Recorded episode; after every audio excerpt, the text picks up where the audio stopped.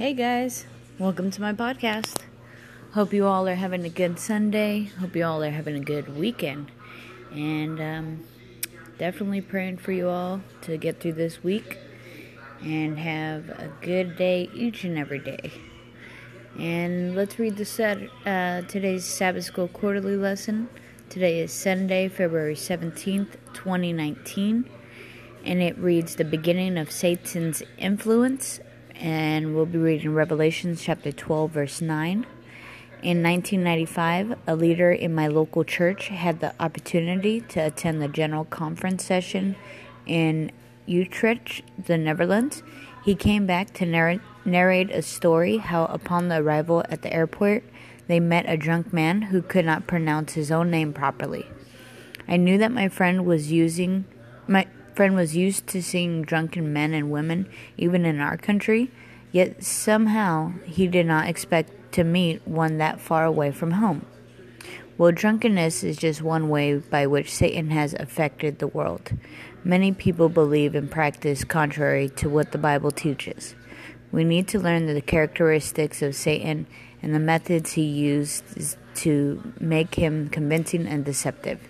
In 2 Corinthians chapter 11 verse 13, Paul warns Christians to beware of false apostles, deceitful workers, transforming themselves into the apostle of Christ. This teaching is consistent with the fact that Lucifer transformed from an angel of light to Satan, the enemy. In our society today, the works of Satan are evident everywhere. People have divergent ways on the purpose of life and continuing decadence of moral and spiritual standards, values, and lifestyles.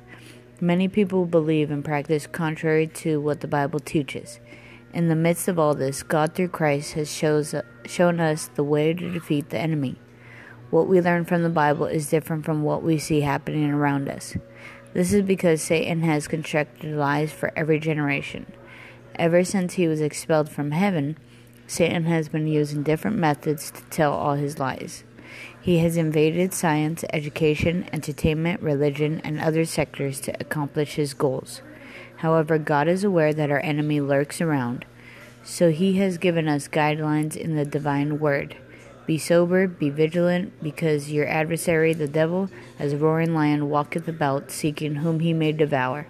1 Peter chapter 5, verse 8. Those who live in areas infested with dangerous wild animals know the precautions to take in order to avoid confrontation. Ephesians chapter 6 verse 10 through 18 teaches about the armor of God which we must take upon us to protect us from the enemy. What precautions would you take if you were being hunted by a dangerous wild animal? And how would you apply your precautions to what we must do to protect ourselves against Satan? And also, how can we make sure that Satan does not invade our spiritual or moral space? And that is today's Sabbath School quarterly lesson. And that was Revelations chapter 12, verse 9. And I hope you guys all have a good rest of your evening. God bless you all for listening.